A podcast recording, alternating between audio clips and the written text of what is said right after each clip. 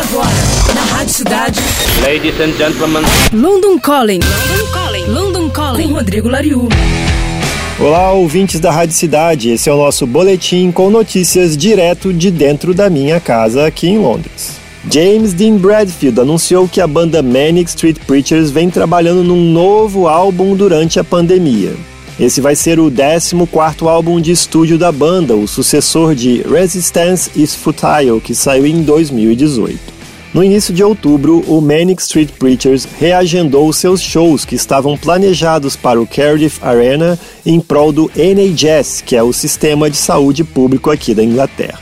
Os concertos deveriam ocorrer originalmente em dezembro desse ano, sendo que um show seria gratuito para profissionais da saúde e o outro para arrecadação de fundos para instituições de caridade. Esses shows foram reagendados para julho de dois mil e vinte e um. É uma boa ideia do Manic Street Preachers. Eu sou Rodrigo Lariú e esse foi o London Calling direto de Londres para a Rádio Cidade. Você acabou de ouvir London Calling. Rodrigo Lariú.